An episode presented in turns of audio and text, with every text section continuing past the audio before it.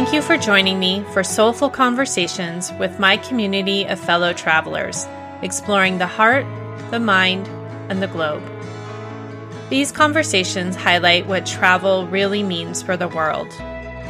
Soul of Travel honors the passion and dedication of the people making a positive impact in tourism. Each week, I'll be speaking to women who are tourism professionals, world travelers, and leaders in their communities. We'll explore how travel has changed them and how that has rippled out and inspired them to change the world. These conversations are as much about travel as they are about passion and living life with purpose, chasing dreams, building businesses, and having the desire to make the world a better place. This is a community of people who know travel is more than a vacation. It is an opportunity for personal awareness and it is a vehicle for change. We are thought leaders, action takers, and heart centered change makers. I'm Christine Weinbrenner Eyrich, and this is the Soul of Travel.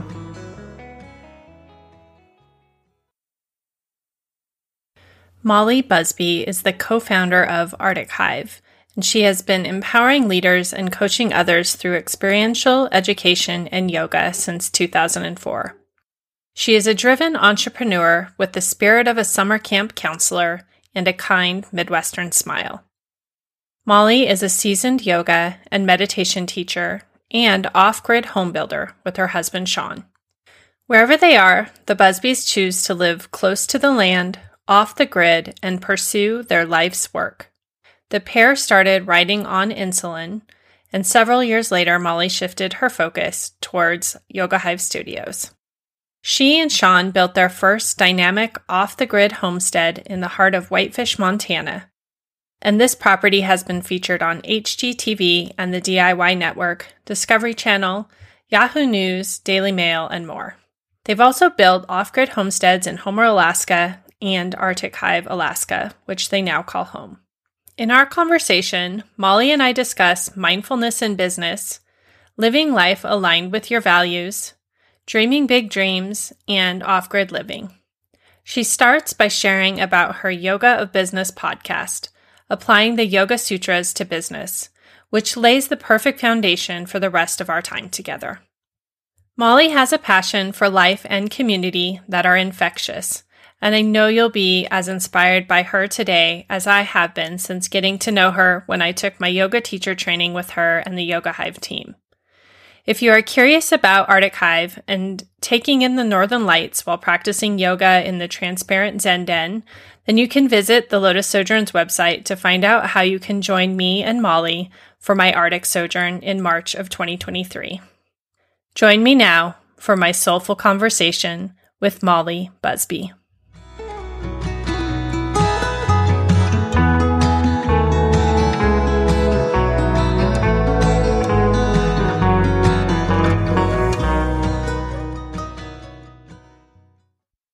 Welcome to Soul of Travel podcast. I am so excited today to be bringing Molly Busby to the show and to talk about mindfulness and business, living aligned with your values, dreaming big, huge dreams and off grid living, which is so many fun things that we get to, to talk about today that are pretty unique um, in this space. So Molly, thank you so much for joining me. Thanks for having me. I'm so happy to be here. Just for our listeners, a quick connection between Molly and I. I feel like two years ago, I don't, I, you would always think I could figure out timelines before I talk, but timelines don't seem like they really exist anymore. I wanted to reconnect to my yoga practice and I was really like hemming and hawing about committing myself to it and very aligned with this conversation. I asked the universe for a sign, like after taking a class at Yoga Hive in Montana. And I was like, I feel like this feels like the place for me, but I just can't trust my own intuition. Give me a sign. And I sat in my car and another friend of mine was doing this big yoga giveaway on Instagram. And I didn't even know what she was giving away, but I just was supporting her. And I'm like, you're awesome. And then she texted me. She's like, you just won this yoga mat and this yoga block and yoga towel. And I was like, okay, universe, that's a pretty good sign. so I ended up signing up for the training and um, I'm so, so grateful because this community has really shifted a lot of things for me and that time. And I'm just so grateful for the connection. So Molly, I would love to just give you a moment to introduce yourself and let our listeners know a little bit more about you. Yay. Well, I'm so happy to be here. My name is Molly Busby. I live in above the Arctic Circle or in the Arctic Circle of Alaska. Um, my husband and I run an off-grid retreat center called Arctic Hive. And people always ask, how did you get the hive? It's Busby, but also bees are a really big symbol in, in my life. They represent community among many other things.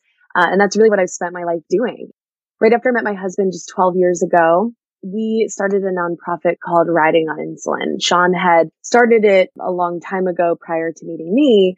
Uh, it's ski and snowboard camps for kids with type 1 diabetes as well as other action sports. And so we've been doing that uh, as a part of our world in different capacities for over 12 years. And then through the along the way i also found my yoga practice. I kind of out of nowhere i wanted to do yoga to meet friends and that i mean this is the really short version but that spurred into an amazing journey of opening yoga studios creating communities. Now i run teacher trainings 200 hour trainings soon to be 300 hour trainings and i'm just combining all of these things now because of all of the virtual yoga that's happening. It's been amazing not only to be able to be in Alaska, be home with my family and teach, but also now bringing people to Alaska so that I can teach yoga in person really far north in Alaska in the Brooks Range. So I'm really happy to be here. I'm really ha- excited to have this conversation. Yeah, thank you. Well, I think a great place to start, one of the things that really resonated for me in our work together was um, listening to your yoga business podcast series that you had, um, talking about how you can apply the Yoga Sutras to business.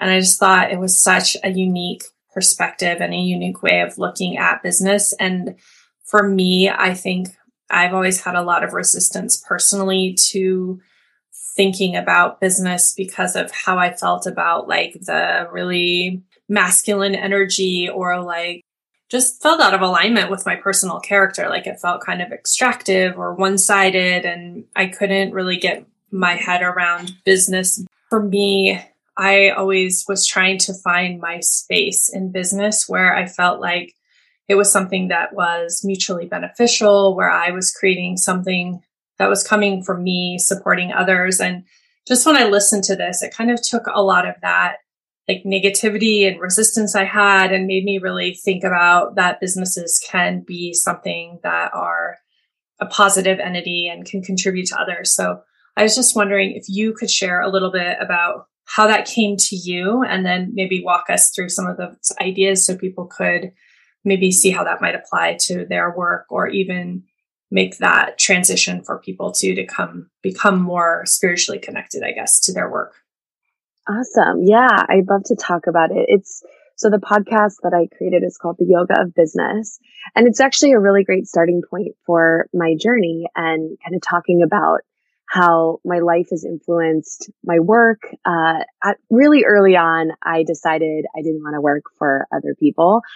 I've always had an entrepreneurial spirit, spirit from it as, you know, a child. I used to, we used to do like coat check at parties that my parents would have. And we, we made like a good amount of money. And we had like all of these notebooks or we'd keep track of stuff. Anyway, so business has always been in my life. Both of my parents are entrepreneurs. And so it was, it's just in my blood and it, it's in Sean's blood as well, my husband. And so in terms of, you know, when I first got into business, really nonprofit life was my first experience of starting my own, it's not even my own business. Nonprofits belong to the world, but starting a business, something from the ground up. And like you just shared, I think so many business owners go through this just especially in, you know, a, a yoga type field, you go through this inner turmoil of like, well, here's the business side of me, but then here's me doing all the things that I love. I just have to do this stuff. I have to get it over with. Sometimes it's dramatic and I just, it's almost like, and, and I've always kind of felt like this. I have these aspects of myself that feels like I'm living like a double life or a triple life. Like I, I used to go to summer camp as a kid and I loved being in the outdoors. I led backpacking and canoeing trips for like anywhere from two to 17 days out in the wilderness in the, in northern Wisconsin and the UP of Michigan. And so that part of myself, I kind of like let it slide and I got into journalism and fashion. And that's the time in my life when I met Sean. So I had these like double lives and then we got together. I moved out west. So really the catalyst, and I'm backtracking a little bit, but this is just kind of part of the story. The catalyst for my anything I know about travel started when I met Sean. I did not have a passport when I met Sean. I think I was 23 at the time. Sean had been all over the world, almost to all seven continents. And I was like, okay, cool. I'll get a passport. And then, you know, he was like, well, do you want to move out west? I was like, sure, no big deal. And we originally, we've spent a couple time in a couple different areas. We lived in central Utah and I didn't even know what Utah looked like, honestly. Uh, we lived in Montana after that. I also had no idea what Montana looked like before I went there. So really, Sean, and this is kind of like a thread in my whole story, like he has this sense of adventure. And it's not that I don't, I definitely do, but he's the one with these ideas. And I've gotten more and more ideas as the years go on, but I would, you know, I would have never chosen to move. I would have lived my whole life in Madison, Wisconsin, which is an amazing place to be and to grow up and to live. So anyway, we moved out west and Sean and I met. Um, it's a really lovely story, also very sad story. Uh, we met at a funeral of a young boy. His name was Jesse. He died from at the age of 13 because of complications with type 1 diabetes. And so the reason I met Sean was Sean was giving the eulogy at Jesse's funeral and I worked with Jesse's mom at the time at a women's magazine. And so we were brought together. Michelle, Jesse's mom, introduced us at the funeral and it just kind of, you know, as they say, the rest was history, but actually we just started dating and the rest really was history. And part of the reason we started the initial business, and I think a lot of business owners can relate to this is, I mean, I think, you know, in the, on the TV shows, people are like, I'm going to start a business and make a million bucks. Right. But I think a lot of us in small business, we start because of some magical spark in our life where we realize, oh my gosh, this is what I want to do. And that's absolutely what happened. Sean at the funeral said he hadn't been doing these camps that he called riding on insulin at the time. And he vowed at the funeral to restart those for Jesse. And I mean, of course, I, I was like, oh my gosh, this is amazing. And then at getting to know Sean and moving out west and being closer to him and learning what he had done and, and what we could do with this organization, I was, I was pumped. It was just the perfect reason. And Jesse really had brought us together. That's really the way we saw it. And so I looked at Sean after about six months of living out west or a couple months and I was like, what about that riding on insulin thing? What are we going to do? And we had had some contacts that, you know, really wanted us to run a camp in, in Utah and I had never seen one before. So we ran one in December of 2010. That was the first camp. I just incorporated eh, at the time uh, a, a, corporation and then we applied to be a nonprofit um, right around that time as well but after I saw it, I was like, because you know, obviously Sean knew what to do, and I had been to camp, but not to ri- a riding an insulin camp before. So to see it happen and to organize it and be like, whoa, these kids living with type one diabetes coming together and and getting to be feel normal for the day because they are normal. They just have an invisible disease, but coming together and sharing stories and you know, sharing the hard times of anybody living with a chronic disease. It was just beyond. I was, I was blown away. And so that experience really, number one, lighted, lit this fire in within me. Like, we need to do this. You know, Sean had a job at the time and because I had just moved, I was in between jobs and I thought, I'm going to, I'm going to make this my career. And, you know, I did it took a couple years, but we got the nonprofit off the ground. We were running camps in three countries. Uh, we still would be if it wasn't for COVID. Um, the U.S., Canada, and New Zealand. We had at one point we had a staff of five, and this was like you know years five to seven years in of being the executive director of this organization, raising you know half a million dollars every single year to be able to put on these camps across the country, employ people, give back to kids. Uh, really, it, it was amazing. And starting a nonprofit is no different than starting any other small business.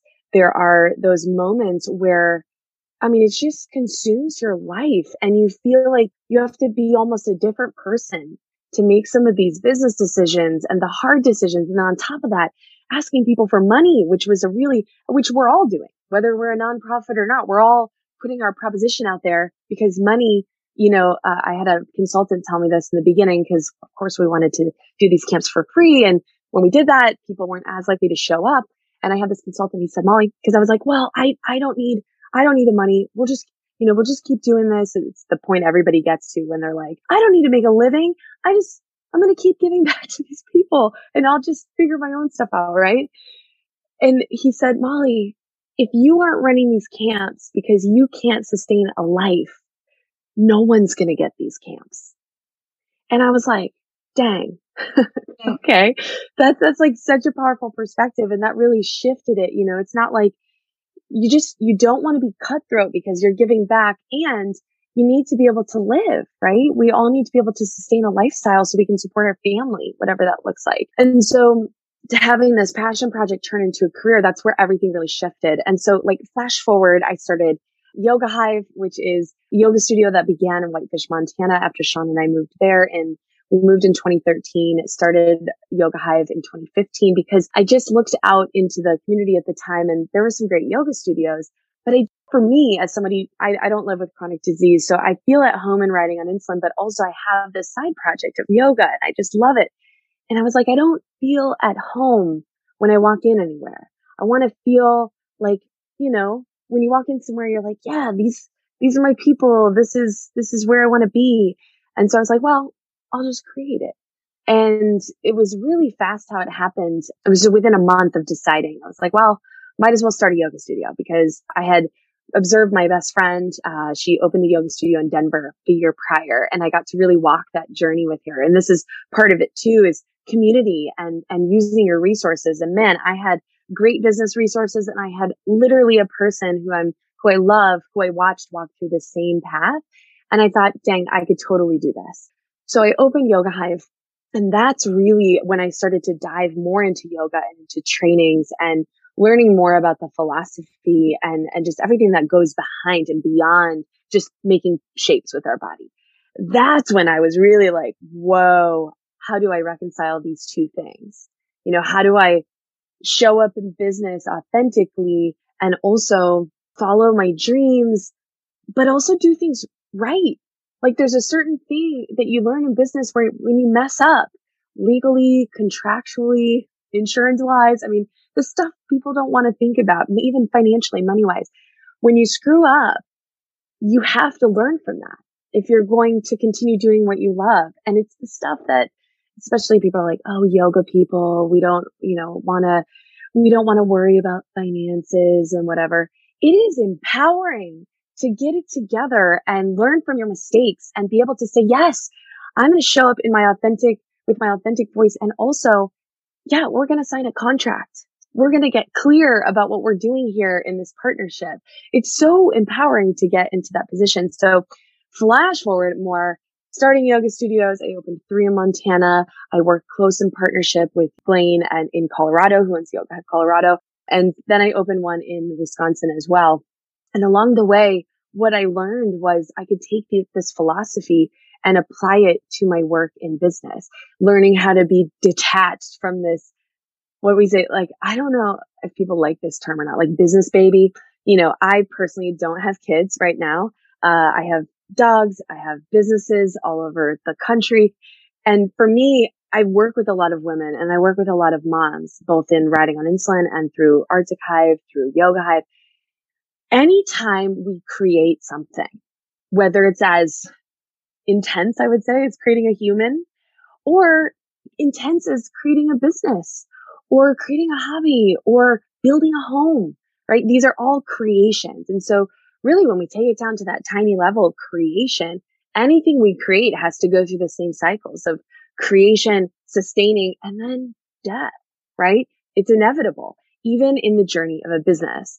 And so applying these principles of like detaching from like, okay, is my business still relevant? Right? Like with Yoga Hive, when we went through the pandemic, I was traveling. It was super unsustainable for me as a human.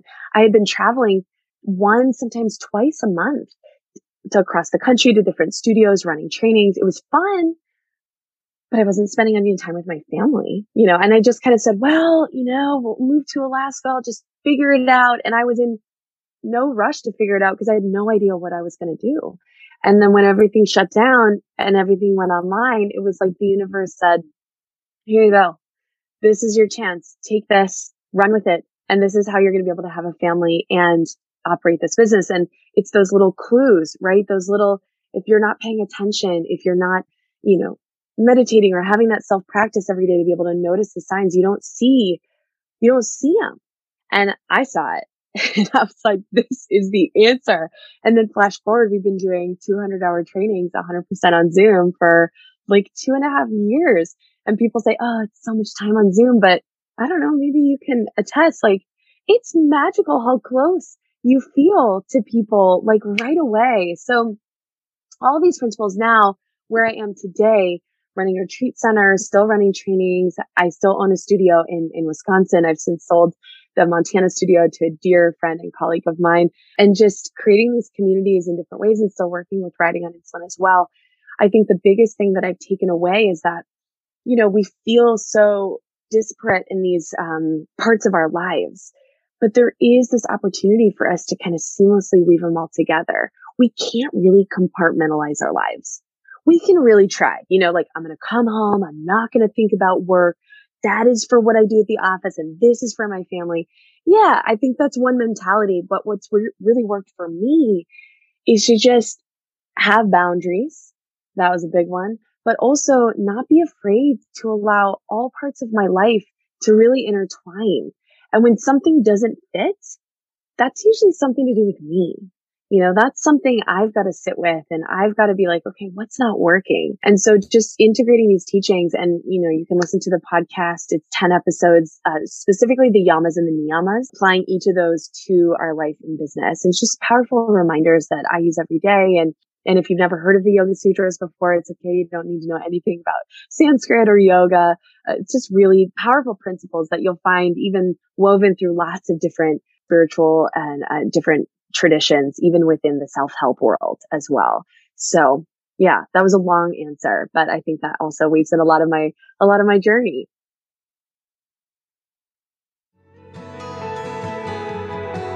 Hi, it's Christine, interrupting this episode for just a moment to make sure you know you still have time to join our 2022 Lotus Book Sojourn.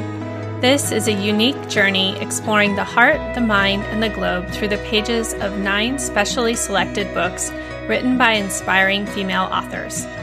Your journey includes two guided virtual discussions each month with a community of like hearted women, as well as weekly journaling prompts and reflection, and an assigned travel companion for each book in the journey. Last year, women said this was one of the most surprising and impactful experiences they had. Join us for rich discussion, meaningful connection, and an opportunity for exploration from the comfort of your home or wherever you might be in 2022. Your next opportunity to join us is in April for a three or six month experience. Visit the website at lotussojourns.com backslash book dash sojourn to join today. Now, back to our soulful conversation. Yeah, I love that. Um, I, I, well, the one thing that first stuck out to me, and I think will resonate with people listening, especially um, in the area of travel, where I focus in sustainable travel and community based tourism, and with a lot of colleagues who are giving back through their travel businesses, the idea of not being able to be cutthroat and give back at the same time or not being able to much like you said of of hearing that powerful sentence like not thinking that it's okay to earn money if you're trying to give that somehow those things can't be they can't go together. And also hearing you say that that you know if you're not being able to sustain what you're doing because you're just giving then it's going to go away and no one's going to benefit from it. Um, I feel like mm-hmm. that's a huge permission slip to be able to say, you know, we have to do this. Um, it is a business. And mm-hmm. I think also, I think listening to your podcast, but thinking about like that money is an exchange of energy, right? And so for me, this is a, a huge space that I've spent focusing on is I am putting my energy out and I'm putting my love out and I'm putting my time out. And the way that our society like returns that is the energy of money. Mm-hmm. And I think that that is something too, where if you look at things through this perspective, you can find some ease with whatever that guilt thing is associated right. between earning money for giving love. Well, and I, I actually think it's something you said right before I started talking, which was this like masculine energy, right? That we often experience with business. I think like to encapsulate all of it, it's so powerful that point because masculine energy and feminine energy, regardless of gender identity, we're talking about just two types of energies and they complement one another. One cannot exist without the other. And actually the word yoga means union or to yoke, bring together.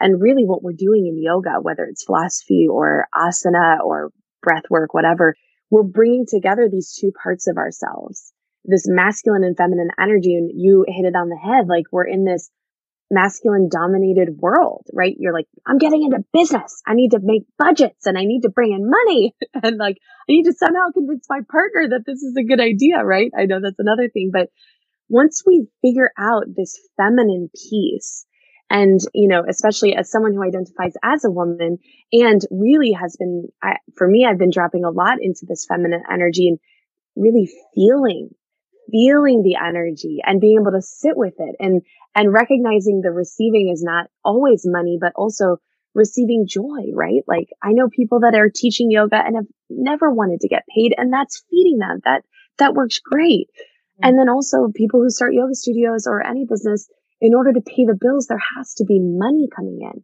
but also there has to be joy because there can be tons of money and no joy. So money is just, like you said, uh, and, and like we say, a form of energy. And so all we're doing right there is just balancing that feminine energy of like receiving and then this masculine outward energy of giving, giving, giving. And as long as they're somewhat in balance, you know, on a day to day, week to week, month to month, year to year basis, then we're going to find some of that balance in our life. Totally. Yeah. I just, it makes me so happy to think about things in this context. So I really appreciate you sharing that. You mentioned um, when you were telling us a bit about your story, kind of your transition out west and then moving to Whitefish. And this is kind of the beginning of your off grid journey. But I would love for you to share a little bit more about um, about how that happened for you. I think this is something that when I share about you, people are very interested and curious about. Um, and not a lot of us have had this sort of experience. Even someone growing up in Montana and like camping and spending all that time, that's one thing, but committing your lifestyle to this is another. So, yeah. yeah. So I would love to hear like what sparked that for you and then what kind of made this a goal for you to set out and create this lifestyle? Awesome. Yeah, I would love to answer this question. So, uh, oh my goodness. So I will start off by saying I, in my blood and bones, is a deep love for the outdoors. I always, I went to summer camp every year for like 15 years growing up. I worked at a Girl Scout camp for many years and attended camp. Um, I worked at Camp Manitowish YMCA camp in northern Wisconsin uh, leading trips. And so the outdoors is just, I just love it. I love it so much. And what was really interesting, like I mentioned briefly, is like I had kind of gone away from the outdoors to pursue a career. But actually, that's what happened. And I was like, now, like I actually remember writing in a journal one time. I don't think I can make a career out of camp. And I'll never forget it because I truly believed that. And we talked about that as, as staff at camp. Like, well, eventually I'm going to have to go get a career. You know, there's this idea of like a career, but then also like, you know, camp is just something you do from time to time. So when I met Sean, Sean is a professional snowboarder, uh, backcountry snowboarder. So at the time and, and even now, not less with COVID, but he had been traveling the world on these snowboard expeditions, climbing up mountains, you know, with no chairlifts and snowboarding down them. And I mean, it was a really steep learning curve, pun intended for me, who was a skier. I'm going to go skier at the time from Wisconsin really to get up to his ability level. Learning how to ski from your partner is a whole other story for another podcast. Um, but really it brought us, what brought us together was the travel experience because I was, of course, I'm always up for the adventure. And so we started traveling right away. Like I moved out west and then a month later we, he was going to New Zealand and I was like, sure, I'll go and let's go to the Cook Islands and then let's go to Australia. And like my parents were like, what?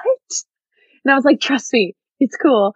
And so that really, you know, the travel bug really ignited something in me. And we've, we experienced everything on that first trip. We got food poisoning together.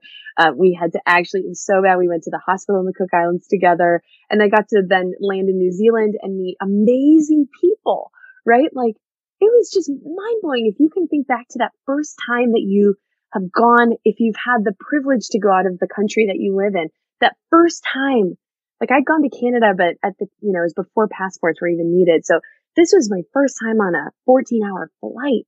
And I was like, whoa, whoa, you know, like everything was new and like taking pictures and meeting people. And what's so cool is like we have met so many people on our travels. I've been to five continents myself with Sean.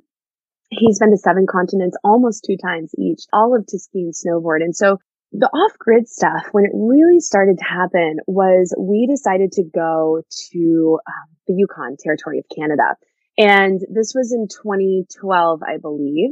And we wanted to take this expedition to, it's a really, well, there's not a lot of towns in the Yukon. If you've ever been there or driven through on the Alaskan highway, we flew up to Whitehorse and we stayed at this little cabin in the woods and it was totally what we call dry cabin. So no plumbing, no water got a little, um, you know, wood stove that heats the place. You cook on the wood stove. You use an outhouse. You like bring in these jugs of water. And I just remember getting there and I had no idea what to expect. This was something, not that I didn't want to go, but again, Sean is this, he finds these places that are just like, what? I have no idea how he does it, but I'm really fortunate to, to be able to tag along. And I was like up for the challenge. And so we had to like manage how much water we had in these jugs. And then the people who own the place were like, yeah, let us know if you need more water. We'll bring over a jug. And it was like as simple as that. And I remember we would sit, in, we were sitting in the cabin looking outside and the northern lights were happening.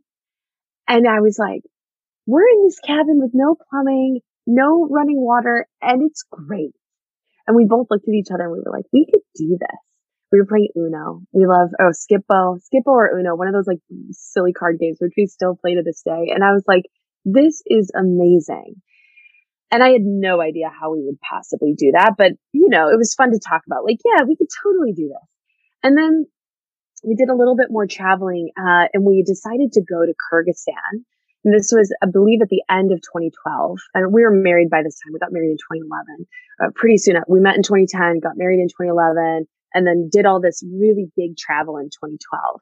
And we went to Kyrgyzstan, which is in Central Asia. It's one of the most mountainous countries in the world, which is what drew Sean to it. And we had connected with some people and we decided we actually wanted to do a little bit of giving back. So, you know, yes, we were, I was still running, riding on insulin at the time, but, you know, we took a little vacation time in order to bring over skis and snowboards to this really amazing community in uh, a place called Arslanbob, Kyrgyzstan. And they were working on getting ski and snowboard tourism going in order to support the economy of this town. And so we brought over a bunch of snowboards and solar panels and Osprey backpacks and from all these sponsors that Sean and I worked with at the time. And really what we realized on the trip was like, wow, it is so cool to give back to places where you travel and to not just like, and I, this is a mentality that I have today that one of my teachers, you know, brought up and like we, we go on these vacations from our life to get away from our life. And then by the time we get halfway through the vacation, we're already dreading returning to our life, right? This is what we do.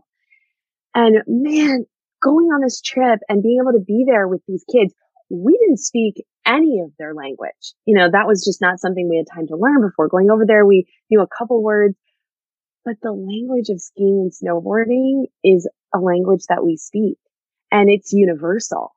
And to be able to see the smiles on these kids' faces, like, I'm not joking. There was no chairlift. They insisted that we ride these horses and get up to the top of the ski hill. There was a whole train of kids behind us walking. pumped to walk, right? And we were like, no, like just going along and they were just like, no, this is what we do. And we were just on this adventure and seeing these kids' faces when they strapped into their snowboards. We had, you know, Sean had helped put these bindings on. They had received this, you know, a couple shipments of this stuff from another gal who had gone over previous to us. And we kind of completed this collection of things that they needed in order to snowboard and ski. And it was amazing. We got to ski and backcountry ski and snowboard in the world's largest walnut forest. We got to see, uh, yurts or gur, uh, as they call them over there and life in the round. That was a whole new thing for us as well. And we still keep in touch with a lot of these people that we met over there. And that just really showed us like, you know, we had been kind of ski and snowboard and like working with sponsors and it almost was becoming this like business, right? And this documenting of our trips. But at that point we were like, whoa, travel is so much more than just traveling for ourselves, right? To be able to give back to a place. So I think that really got us excited about it. Then when we moved to Whitefish, Montana, we specifically were looking for a property where we could move off grid. Uh, we found, you know, a home on 10 acres. And so it was like a starter place where we could live while we built this off grid space and we built a yurt. And that was an experience. None of us had any, none of us, neither Sean or I had any building experience pretty much at all. Like my dad was a carpenter growing up for a kind of a side job. And so I think I had it in my blood, but Sean, Sean, not so much, although he learned way fast. Uh, and so did I. And we built a yurt, which is like a kit. You know, we learned how to build a platform. And then we, uh, the following year, we built a tiny home, uh, or a small cabin. And we got to do that and just learned so much. Building a home is like building anything. And the people that you build that home with, you have to work as a team. And they say like one of the the second most biggest causes i don't don't quote me on this but somebody told me this one time like they're like the second cause for divorce in the us is building a home together. Not even physically building a home together just like hiring somebody to build home. And i think for us the partnership that we had i mean we had some big obstacles at that time in our life and we were also building this home. And after we built that and, and we were living off grid so no plumbing um, we created our own power from solar uh, no, like I said, no plumbing, no running water. We were hauling in all of our own water. We would snow machine in in the winter because it was too steep of a road to plow. So we really got to experience this for years in Montana. But like, as Sean will say, this was like our starter home, our starter homestead, uh, before moving to Alaska because it was something he always wanted to move to Alaska. And like, like I said, I mean, I've never been closed down to moving or adventures. And once I saw Alaska, I was like, whoa. And just the culture of people in Alaska. Alaska is really huge. You should look at a map overlaying Alaska and the rest of the US. It's like, you know, driving from Montana to Texas or something. It's, it's huge. Mm-hmm. But getting to see these different parts of Alaska and getting to be in a place where off grid living isn't weird. Not that I don't mind being a weird kid. I always kind of have been going to summer camp every year, get like, you know, loving getting dirty and whatever but in Alaska, you know, not, not everybody lives off the grid, but homesteading and off grid living, I mean, it's a way of life. I mean, obviously people, um, and have been doing this for so long. And so to be able to be in a place where not only can we feasibly make this happen, but also have so many folks to mentor us in, in the ways because there's so many more obstacles in Alaska than there were in you know, Whitefish, Montana is like a small town, but like way more urban that I would consider anything that we do, you know, here. There was, there's, there's a Lowe's, there's a Costco like right there within, you know, 20 minutes of, of Whitefish. And so moving to Alaska, that's where we really, it's like everything prior to that moment gave us the tools to do what we did here, especially at Arctic Hive. You know, buying a plot of land in the Brooks Range, seven hours from the nearest town. I mean, I, I don't think I ever thought it was like crazy or beyond our means. And again, it was a place Sean found and he had been watching the Brooks Range for years prior to us ever moving to Alaska. Um, and he was like, Hey, let's go look at this. Look, there's a piece of property for sale. And so we went up and we looked at it and there's no realtors. We strapped on our backcountry skis. Sean strapped on his split board. We skinned out to this property. We had to find, we had to have metal detector with us to find the property markers. And we kind of had to get a lay of the land all by ourselves because what, I mean, we could have worked with a realtor, but I'm pretty sure they didn't want to drive the 14 hours round trip just to sell us a plot of property. So we went out there right away. It was just like when you feel it, and that's the other thing in, in business and, and, and in all the places that we've, you know, homesteaded or bought property, we've always felt it. You know, that feeling when you go somewhere, even at like, regardless of all the obstacles you have to overcome to either buy that property or build on that property, you just get there and you're like, this is it. This is it. Like I am prepared to do whatever it takes to make this happen. And so we drove back to Fairbanks after that trip, met with this woman who has owned the property for generations and sat with her at a Wendy's and said, we'd like to buy this. and so she sold us, uh, the land in Wiseman, Alaska. It's a tiny village of anywhere from 12 to 20 people. It's a former mining community. It's the subject. If anybody wants to read a book, it's called, uh, there's a book called Arctic Village, uh, written by, um, a guy that traveled there, Bob Marshall. You might also know that name. He wrote this book about Wiseman Village and it's this happiest little utopia from like a long time ago. But the, the vibe still rings true. It's this magical place in the Brooks Range. And starting out to build that, again, everything we had done prior to this point prepared us for what we were going to do. And we knew we had to do it in stages. We didn't know what we were going to build in stages, but we wanted to bring people there. We had gotten that bug of bringing people to Whitefish, Montana when we were there, even with riding on insulin, which we still do. We do these for the nonprofit, these coaches camps where we bring a bunch of adults with type 1 diabetes to these amazing locations like Whitefish, Montana. And we do a whole week of skiing, snowboarding, uh, leadership, facilitation, building skills and working with kids. And so that had been going on. I'd run a couple yoga retreats on our property with the yurt and, and everything in Whitefish. And I was like, I want to bring people together. This is what we do. So moving to Alaska, we built it in stages. We built our first structure in Wiseman at Arctic Hive and it's a, it's a dome. We call it the igloo. It's a 20 foot dome. It's, it's a kit. So again, starting off with a kit, anybody who wants to build off the grid, starting off with a kit structure is, all, is the easiest. You learn how to build a platform, which by the way, is a whole other thing because we live on permafrost up in northern Alaska and which means that there's ice below the tundra. The tundra is like this warm blanket over, well, not warm, but like a blanket of sorts that lays over the earth. And then there's frozen ground underneath that. So people are like, well, are you going to dig a well someday? No, we can't because there's like a whole bunch of ice underneath us. And so building on permafrost has just been an amazing experience. Sean is like the most amazing researcher in the world. And so he is like this like logistical researcher and he's like, okay, this is what we need to do. And then I, my role is like, okay, how are we going to make this happen? Like logistics, packing, finances, like that's my, that's my strength. And then when we both get there, like putting it together and actually building, I mean, that is just team building. That is straight up like summer camp material is what we had to go through. And and we really had to look at it just like that, right? Like getting to see someone in all stages of frustration while you're building a home. You just have to be willing to walk through that fire over and over again and like work on your relationship while you're building. It's crucial. This is why people crumble. And, and there's no, sh- you know, shame in, in things crumbling because also destruction is part of any relationship, any business, any whatever. So it showed us a lot about each other. You know, we made a lot of mistakes in our, in not mistakes, but like, you know, we went through a lot of stuff in Montana the first time around when we built the yurt and the cabin. And I really felt like in Montana, or excuse me, in Alaska, it was like our do over. Like we had done it and we wanted to do it again in a place where there was no other people. And at the time we had filmed for the cabin, we had filmed with Discovery Channel for, it's a show called Building Off Grid. So we had cameras on us too, like to aggravate everything. So when in, in Wiseman, there were no cameras. We were fortunate enough to have a couple amazing friends fly up, help us with the project. That was great too.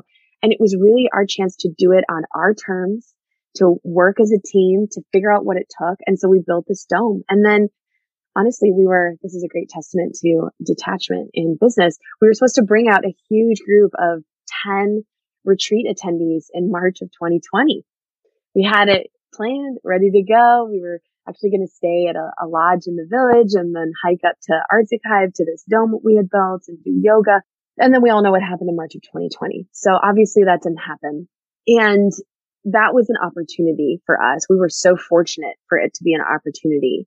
It didn't seem like one because obviously we had to refund all these people's retreat fees and cancel it and just say, what, what the heck are we going to do? Sean, Sean living with multiple chronic diseases and COVID being a very serious situation for anybody with, you know, a situation like him, especially, we were like, we're not going to travel. And that was huge. We, we were on a track where we would really carve out at least two times a year where we were taking a, like a two week immersion into another culture or another part of Alaska, um, to ski and snowboard and to explore.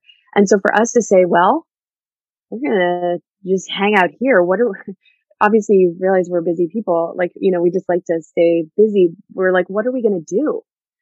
So once we got everything under control, I actually had to close two of the yoga studios that I had opened in Montana due to COVID hardship. That was not fun. And, you know, we just kind of relooked at like, how can we figure this out in a way to still continue on our path? And we thought, well, if we're going to be in Alaska for the indefinite future, let's build Arctichive. And so that's what we did. We built three 12 by 12 cabins. Now we built like a 12, I can't remember a Montana cabin. I think it's 12 by 20 that we built in three months. One, it's like two stories. We built three 12 by 12 cabins in, I'll say like four to six months, but really the, the building of them, the raising of them was two weeks, all three of them. And I have never done something so dramatic like that. I, the sense of accomplishment I can even think about, like we hand hauled all of that material from where we park in the village. We had to hand haul it up to Arctichive. Um, in the winter, we snow machine in, but in the summer, we can use wheelers sometimes, but to preserve the tundra and the permafrost, it's way better if we carry things. So 75 sheets of plywood on my back, carrying them up this hill. Like we almost broke ourselves, but we didn't. And the sense of accomplishment and also just the ability to really have your hands on all the material, uh, and, and getting to learn three times in a row how to build. So we hand built everything on Arctichive. Flash forward, um, we built a dome this last summer, a geodesic dome specifically for yoga. It's the yoga studio or the Zen den, sometimes we call it. Um, and it just really completed the property. We have a fourth cabin, um, that we finished this year. And so now we have four guest cabins. We have the igloo, which is our common space. Uh, and then we have our geodesic dome, which is the yoga space. And so we have future plans, but living off the grid, it's really inspired by travel and then really inspired by basically paying forward the experience that we got in Kyrgyzstan. They showed us a way of life that we felt so fortunate to see. And then getting to know the way of life here in Northern Alaska. Cause I mean, again, we're both newbies to Alaska compared to all, so many locals here who have lived here their whole life. And so getting to experience this way of life and then steward others into learning about the Arctic, why it is ground zero for climate change is so important to learn about because honestly, people have to see it to appreciate it. We know this, right? If you don't know it exists, how can you appreciate it? But what's going on in the Arctic should concern the entire planet. And so if we can bring people in a small, sustainable way up to a place like Arctichive where you get to see the northern lights and you sit right under the aurora oval. So re- really the northern lights during you know, about August 21st to April 21st, they're out every night. It's just a matter of how strong they are, whether there's cloud cover, etc. And so to be able to be in that magical place and be comfortable, because again, we were made so comfortable in places like Kyrgyzstan and even in that cabin in the Yukon. If you're comfortable, you're not worrying about your survival. You're not worrying about where your water's going to come from or whatever, but you're off grid and you're experiencing that. And then you can look around and say, Oh my gosh, this is worth preserving. This place is important because it is. And there's a lot that is threatening the Arctic at this, at this moment. And if people don't know about it, they're not going to know that it needs, it needs help. It needs our help. So anyway, uh, again, the long version of how I became an off grid home builder uh, and retreat center owner. So. Yeah. no, I love it. I'm entranced. So the whole, I'm, I'm so grateful for every moment that you shared. And I love so much thinking about that version of you, like how can summer camp be life? No way that's happening. And now you're like, I totally get to live that every day. And not only that, but like in this place that people can't even really convey and like in their mind they can't even imagine what that would be like and you kind of painted the picture of what this living is like talking about um, for those of uh, those of you that aren't familiar this seven to nine hour drive depending on road conditions um, all the way from fairbanks just to get where you can park and then getting to the property and so for people who want to travel, like knowing getting there is an epic yeah. part of the journey, right? Like this is part of the process, which I think is also so magical when you can then bring in like your yoga lens is like, it's not about like us flying to Fairbanks, driving 20 minutes to our convenient retreat, like having this moment, like this is going to be a commitment you're making to yourself simply to get yeah. there, right? And yes and how can we use that as a part of our journey and the experience and so i love that that is like literally baked into what it's going to take to to be yeah. in this journey and then even like you get there and you're like okay phase 1 complete now we are going to get to the property and what's that going to look like and for you in your daily life like i i'm so you for you listening follow arctic hive follow uh, molly of the north on instagram because seeing these videos all the time of what it takes to live are amazing. It's, it's so funny to like normalize some of these things because I don't even think like in the beginning, you know, I was I would call my girlfriend. I have these five girlfriends from home that I'm super close with, and I would I would call them, and they'd be like, "So can you just can you how do you shower?" And I was like, in my head, I was like, "What? Like oh, right, this is different. And you just, you normalize so many things about this way of life. But what you said, it's like, this is not, this is not a vacation from your life. This is like an immersion in a, an entirely new way of life. And it's, it helps you put into perspective the things that really matter because we can get all worked up. If I got worked up about my commute from the grocery store or from the hospital back to where we live to home in Arctic Hive, if I got all wrapped up and worked up about that, I, there was no, there's no way I would ever make it. You know, like you said, seven to nine hours. There's times when there's semi truck. It's a primarily a road service, as we call it the Haul Road or the Dalton Highway. And it's primarily a bay at the top of Alaska, um, from Fairbanks to there. And so there are semi trucks that sometimes took like 15 hours. This was this day like earlier this year where the road was just so bad, so I don't, I can't remember if it's like weather, it was weather, but also road conditions, slick conditions, trucks need chains. It's like it can take anywhere from sometimes it takes six and a half hours, 15 hours to go just halfway on their journey. Like we just go halfway up the road to get to Arctic Hive. So yeah, it's all about the experience and you just learn like you just let it go. If I get stuck here, okay, I'm prepared. I've prepared for this. I've planned for this. And then we just we just flow with whatever happens. Yeah, I, I love it. It just it seems just like this perfect. Like you said, every part of your life brought you there and enabled you to be there. Like you couldn't have gone from Wisconsin to Arctic.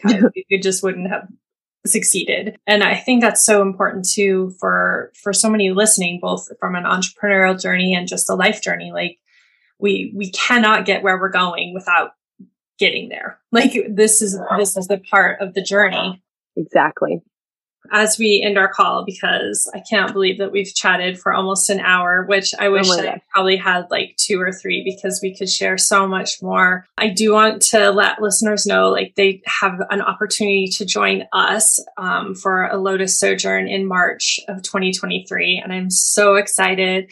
Um, this feels like kind of full circle for me in my my yoga journey to be able to get to come up there and um, enjoy your property and bring people to this like magical destination to experience this off grid living, but also to learn about that lifestyle, to visit the village and learn from locals and to just kind of be fully immersed, like you said, not to disconnect from living, but to like become fully present in living. And so I'm really excited. Um, people, if you're listening um, on March 7th, is when this is going to be officially launching um, and open for booking, but you can get on our waitlist now. So you can reach out to me um, via my website and um, you'll get to meet Molly in real life and get to enjoy all of these cool things that we've been talking about. So uh, before we end, I would like you to just share um, for others that might be interested in visiting Arctic Hive or hosting their own retreat, um, how they can find you, uh, where they can find the podcast that we talked about at the beginning of our call. And then we're going to end with our rapid fire questions. Yeah, amazing. Yeah. So if folks want to get, I would love to hear from anyone. Um, my handle on Instagram is Molly, M O L L I E of the North. And then Arctic Hive is Arctic Hive AK and it's Arctic. There's two C's um, in Arctic. Uh, and then our website is arctichive.com. You can see um, we have retreats and also yoga teacher trainings, immersions, both 200 and soon to be 300 hour trainings, uh, both online and up at Arctic Hive. And then also, yeah, if you want to get in touch, I would love to just hear from anybody, any questions you have. And then the podcast is called The Yoga of Business. You can search my name, Molly Busby, in any of your podcasting apps. You can listen to that. And yeah, I'm just so, so thankful. Thank you so much for having me. This is, it's just so fun to chat with people about travel. So. Thank you.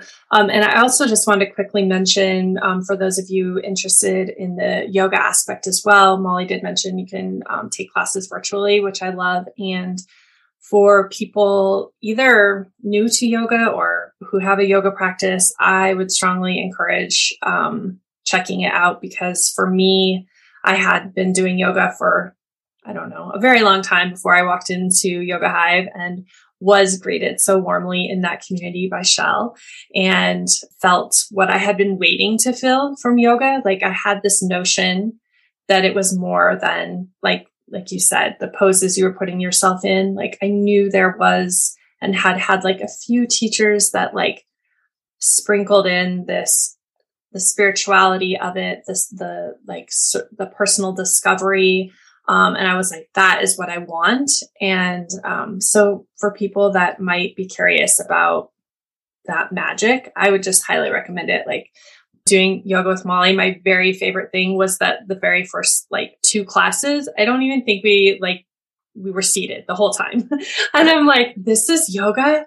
I'm like, oh, this is my yoga. Like the breath work and the mind work and the like centeredness, like it just was magic. So I just want to give a shout out awesome. for for that because it really like it, it created something different in my life and i would love for it to to allow that to happen in someone else's life as well.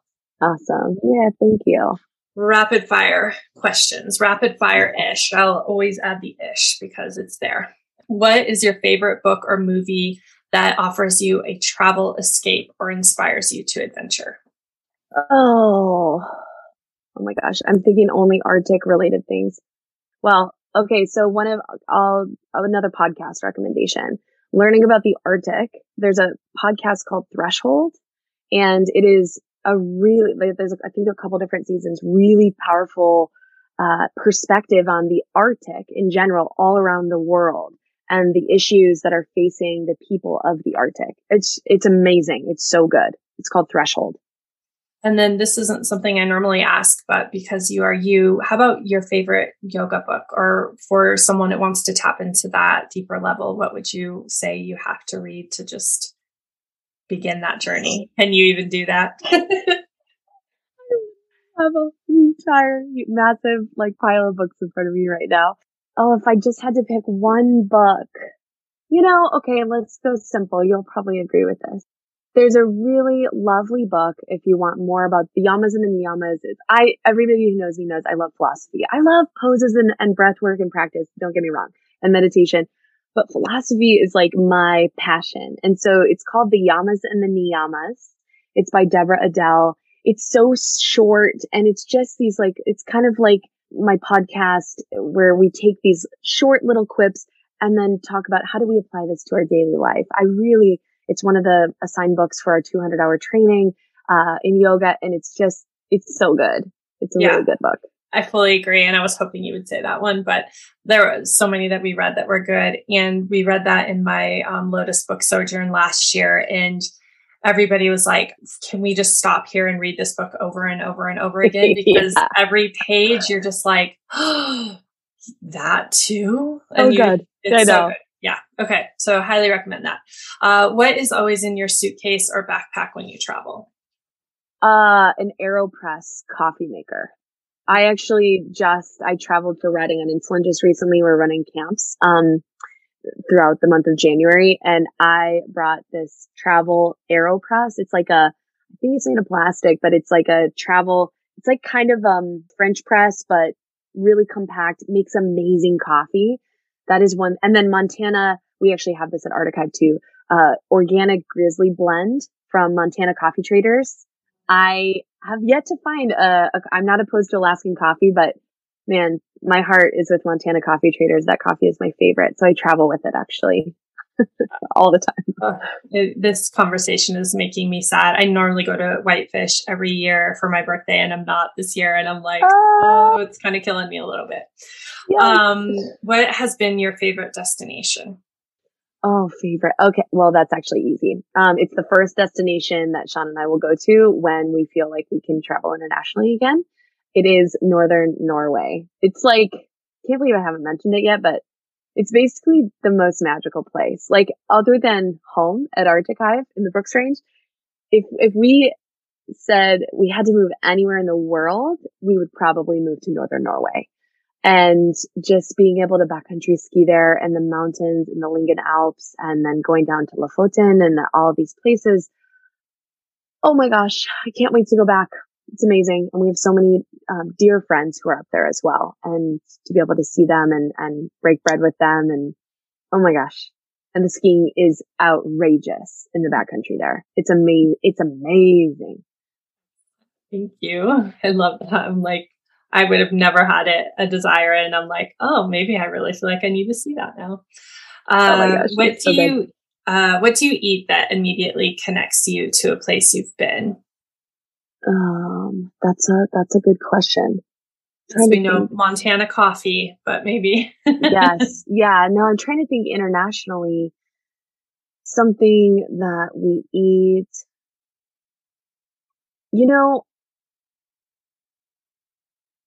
I'll, this doesn't really connect to, okay, food is like really important to me, but, and I love cooking. So I'll, I'll kind of go a different way. My favorite cookbook, uh, that's what's coming to mind is, um, Minimalist Baker. She's my favorite on Instagram. Her cookbook uh, is huge. It has such good recipes. They're like 10 ingredients or less.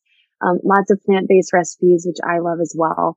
Um, that for me, food is life. And I use that cookbook to cook for all of, I do all the cooking at Arctic Hive. And so for me, food right now is all about being at home. Um, not necessarily anywhere else in the world. And so that cookbook is like, and, and her Instagram account is like my go-to for creating really, really good, nourishing food for us and for our guests. Yeah, thank you. And I'm glad you mentioned that because I feel like that is going to be one of the like really valuable experiences of that journey is for because I, I know the love that you put into everything and for people to be able to nourish themselves with that food during that experience i think in and of itself is going to be something that is a real special experience so um, yeah who was the person that well i think we know the answer to this but who was the person that inspired and encouraged you to set out and explore the world yeah you do know this my husband sean uh, yeah, he was the one that was like, you want to come to New Zealand? And I was like, what? Okay, let me look at a map quick and get a passport. Yes, it's fun. Yeah, I love that. I'm I'm so happy having this conversation to learn what that really has meant in your life. Um, and if you could take an adventure with one person, fictional or real, alive or past, who would it be? You know, okay, this is like kind of sentimental. I would probably have my dad up here and he's a real character, but he has Alzheimer's. And so we took some amazing trips before he was unable to travel anymore. But if I could, um, he really had a huge hand in, he helped us build the yurt. He helped just kind of with the whole Montana homestead. and never was able to come up to Alaska and won't at this point. But um, it would be so cool. And I'm sure on some level he does know what we've done, but to show him just the carpentry work that I've been able to learn and do, um, because that's really what he did. It's what I remember him doing growing up. And so I just really feel deeply that connection with him. And so if I could, he's, he's a real person, but it would be a fictional trip. But yeah, I think about him all the time. Yeah. Thank you for sharing that. Um.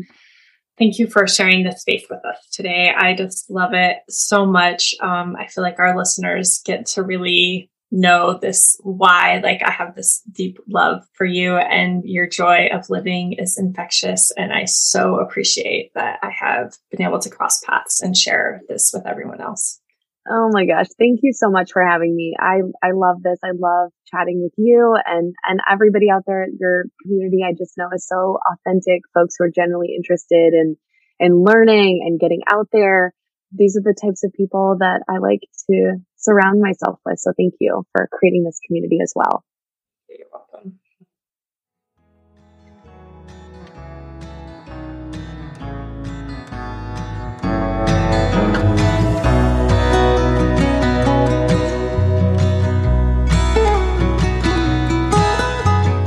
Thank you for listening to The Soul of Travel. I hope you enjoyed the journey. If you love this conversation, I encourage you to subscribe, rate the podcast, and share the episodes that inspire you with others. I am so proud of the way these conversations are bringing together people from around the world. If this sounds like your community, welcome. I am so happy you are here. You can find all the ways you can be a part of the Soul of Travel and Lotus Sojourns community at www.lotussojourns.com. Here you can learn more about Soul of Travel and my guests. You can see details about the transformational sojourns I guide for women, as well as my book Sojourn, which offers an opportunity to explore your heart, mind, and the world through the pages of books specially selected to create a unique journey. I am all about community and would love to connect. You can find me on Facebook at Lotus Sojourns and join our community, the Lotus Sojourns Collective. Or follow me on Instagram, either at Lotus Sojourns or at Soul of Travel Podcast. Stay up to date by joining the Lotus Sojourns mailing list. I look forward to getting to know you and hopefully hear your story.